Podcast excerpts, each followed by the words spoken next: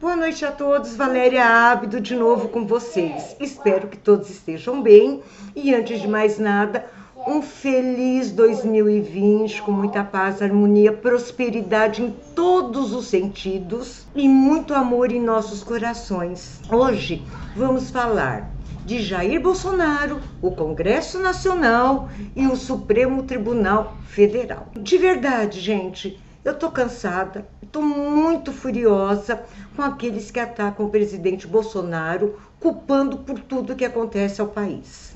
Esquecendo-se que ele depende do Congresso Nacional e do Supremo Tribunal Federal para ter aprovada as medidas que irão colocar este país nos eixos.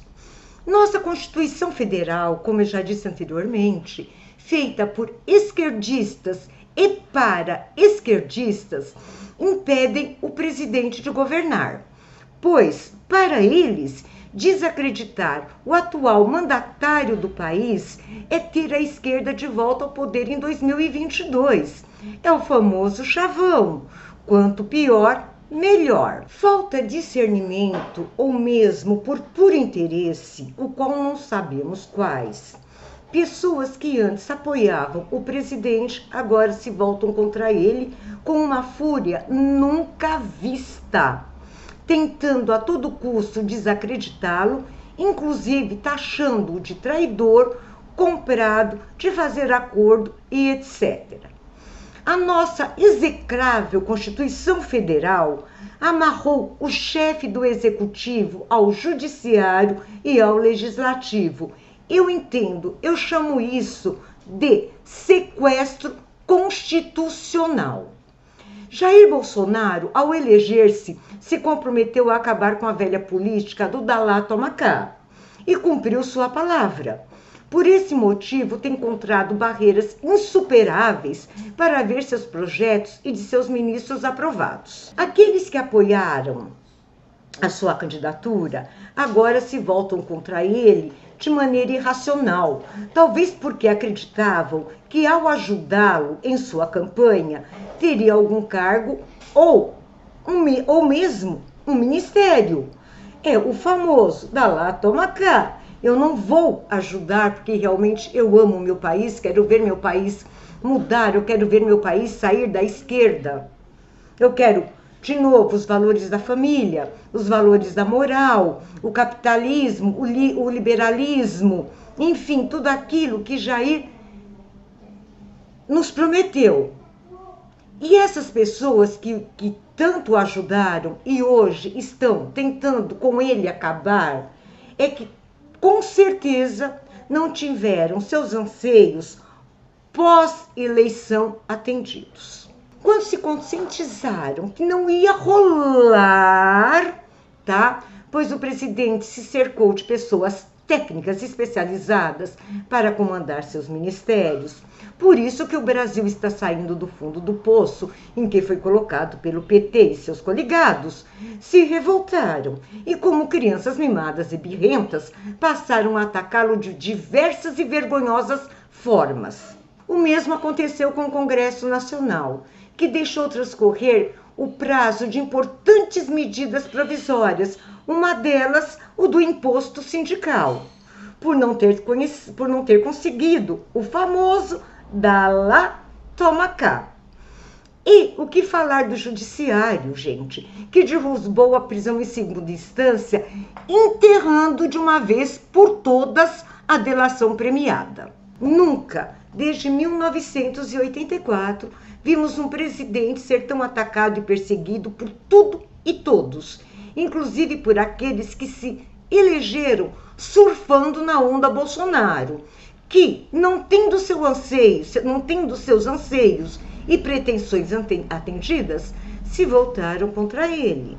Alguns exemplos: Alexandre Frota, Joyce Halseman, delegado Valdir, o que não dizer do desgovernador de São Paulo, com o famoso Bolsodória, e o governador do Rio de Janeiro. Ambos tudo fazendo para acabar com Jair Bolsonaro, para ter, terem chances em 2020. entre inúmeros outros aqui que vocês já sabem, é desnecessário citarmos. O governador Wilson Witzel, inescrupuloso, não se envergonha de usar a máquina do judiciário para atacar Jair Bolsonaro, inclusive tentando implicá-lo na morte de Marielle. Fico então imaginando sua atuação como juiz. Se é os interesses dele que realmente valem. Então, como será que foi a sua atuação enquanto juiz? Para bom entendedor, meia palavra basta. É desnecessário aqui descrever todas as maldades que fizeram com o presidente, mas uma ficou para a história e protagonizada por Witzel, que se valeu de um momento muito importante para o Brasil, acreditando que ele pelo momento tão delicado, ele, nosso presidente, por favor, desculpe-me, ele, nosso presidente, pelo momento tão delicado, deixaria para depois o estrago que tentaram fazer. Mas o nosso capitão não deixou para depois. Esse aí é porreta. Porreta é do exército. Esse não deixa nada para depois. Do Oriente Médio deu sua resposta e ainda nos presenteou com um incrível acordo comercial que trará muitas divisas para o Brasil. Para não deixar esse vídeo muito longo, vou apenas mostrar a comparação do primeiro ano do governo Bolsonaro com o de Dilma e Lula em relação às medidas provisórias. Vocês terão apenas uma pequenina ideia da perseguição ao nosso presidente por não praticar a velha política. Essa matéria eu peguei do jornal Metrópolis. Ela é pequenininha, eu vou ler rapidamente. Parlamentares da atual legislatura do Congresso Nacional aprovaram apenas um quarto das medidas provisórias editadas pelo presidente Jair Bolsonaro, sem partido, em 2019. Do total das 42 medidas provisórias enviadas ao Legislativo no primeiro ano de Bolsonaro à frente do Executivo, os parlamentares aprovaram e converteram em lei apenas nove medidas. Deste total, 24 continuam em tramitação e outras nove não foram votadas a tempo e caducaram, ou seja, perderam sua validade.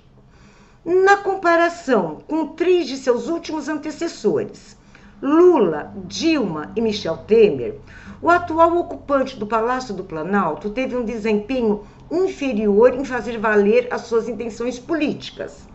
Dilma, em 2011, aprovou 29 das 36 medidas provisórias que enviou ao Congresso, o que equivale a 80,6% do total. Lula, em 2003, aprovou 58 das 57, o que equivale a 98,3% de aprovação. Michel Temer aprovou 34 das 55 que editou, no total, em percentual de 62% do total. Por quê? Lula, Dilma e Michel Temer da velha política, da lá toma cá. Então, vamos aprovar, aprovar, aprovar e aprovar. Por aí vocês já notam que a política, o modo de fazer política nesse país realmente mudou. Não é mais o da lá toma cá, não é comprar voto de parlamentar, não é pegar é, indicados de partidos para ministérios, para secretarias, para primeiro, segundo e terceiro escalão. Não. Jair Messias Bolsonaro se cercou de técnicos e pessoas especializadas correspondente a cada pasta. Por isso, como eu disse no início do vídeo, estamos saindo do buraco que o PT nos legou do, do, do jornal Metrópolis. A partir do momento que uma medida provisória é editada, ou seja, publicada no Diário Oficial da União, ela passa a ter força de lei, antes mesmo de ser analisada pelo Congresso. E quando aprovadas, o são com alterações, vejam, as medidas de Jair Bolsonaro, quando elas foram aprovadas pelo Congresso, não foi aquela medida pura que ele entregou. E sim, elas foram aprovadas com alterações dos nossos congressistas. Quer dizer, nem isso, tá? Quando aprovadas, o são com alteração. Que, lógico, interessam aos congressistas, né? No link abaixo do vídeo, vou deixar vocês a matéria que eu fiz. Ela é composta de 12 folhas. Seria um vídeo para mais de hora. Então, hum, se vocês clicarem e tiverem interesse de ler essa matéria, vai ter ali um gráfico, uma lista do DIAP, ah, Departamento Intersindical de Assessoria Parlamentar, onde eles colocam todas as medidas provisórias de Jair Bolsonaro e o, o que aconteceu com elas, tá? É muito interessante você, vocês verem isso. Então, gente, para finalizar o vídeo, Vamos parar de depreciar e desinformar a população brasileira sobre a atuação do nosso presidente. Não podemos esquecer que ele é refém. Essa é uma palavra importante. Refém do Congresso Nacional e do Judiciário. Vamos dar a ele o valor que ele realmente tem. Um homem incorruptível, honesto, sincero e leal. É aquele que quer realmente ver o Brasil no topo do mundo. É aquele que se preocupa com a segurança, educação, saúde e com a população menos favorecida. Foi aquele que deu 13º salário para os beneficiários do Bolsa Família e está cogitando a eles também a bolsa material escolar para incentivar a essas crianças a estudarem que é uma de suas prioridades, para que esses deixem de ser chantageados pelos partidos de esquerda para votarem com medo de perder seus benefícios. Nós da direita há muito já estávamos cansados de ver o sofrimento de nossos irmãos nordestinos chantageados e mantidas e mantidos na mais profunda miséria para que continuassem a votar no PT. Imaginem vocês, vivendo nos sertões nordestinos, somente tendo como benefício Bolsa Família para pôr comida na bolsa de seus filhos e mais nada. E, em época de eleição, vem um petista e diz: ou vota ou perde benefício. E ainda dizem para desesperá-los: temos como saber quem votou. Em quem vocês votariam? Se eu estou no sertão do Nordeste, tenho quatro, cinco, seis, sete bocas para alimentar. Se eu não votar, eu vou perder esse benefício e meus filhos passarão fome, mais miséria, mais necessidade do que passam? Meu Deus do céu! Eu vou votar. Eu não vou querer meus filhos morrendo de fome. É como se fosse o comunismo é, o terror pela fome. Ou vocês fazem isso, ou vocês vão morrer de fome. É o que o PT fez. Uma, um dos dogmas do comunismo, comunismo. Manter o controle pela fome. É isso que eles sempre fizeram com os nossos irmãos nordestinos.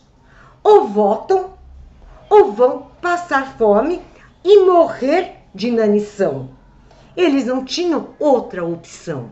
Pensa o PT. PT sempre pensou assim. PT e seus partidos coligados. Os comunistas, os esquerdistas. Vamos mantê-lo na mais extrema pobreza. Nada mais faremos a não ser conceder o Bolsa Família para mantê-los reféns de nosso partido era uma das táticas do PT para se perpetuar no poder. E aí vem Bolsonaro, que fulmina essa tática e acaba com o eleitorado cativo no sentido de escravidão do PT.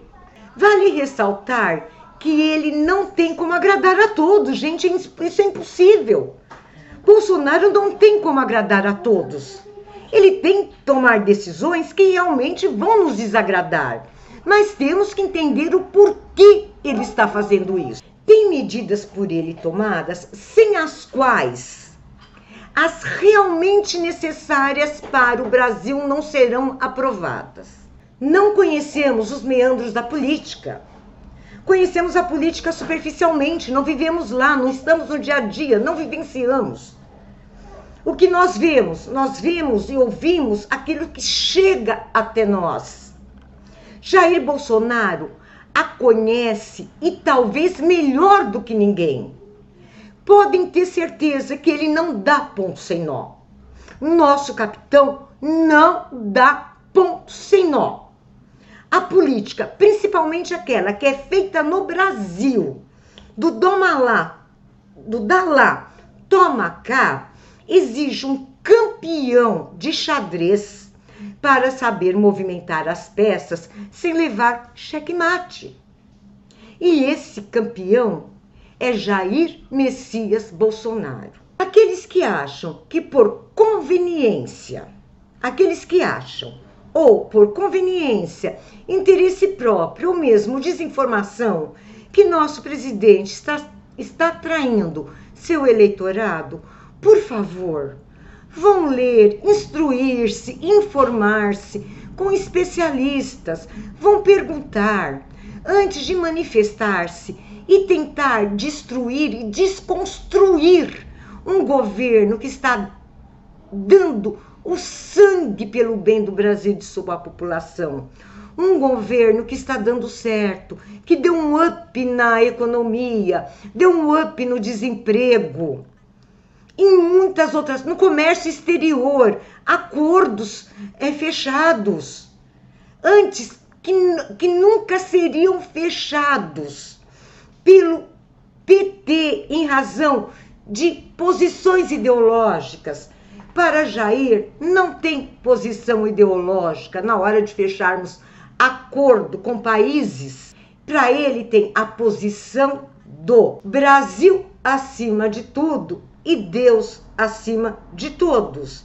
Ele só vê o bem do Brasil e de sua população. Vamos terminando por aqui, pedindo a todos que, por favor, curtam, compartilhem todas as suas redes sociais para que essa imagem que estão construindo de nosso presidente acabe de uma vez por todas. E por favor, não esqueçam de deixar o seu like e de novo, desejo a todos os brasileiros um feliz 2020 e ao Brasil, para que possamos ser uma nação de pessoas felizes, com oportunidades iguais a todos e que possamos nos livrar definitivamente daqueles que querem o poder a todo custo, sem se importar com as consequências a mais de 220 milhões de pessoas e eu acredito de que vocês saibam de quem estou falando.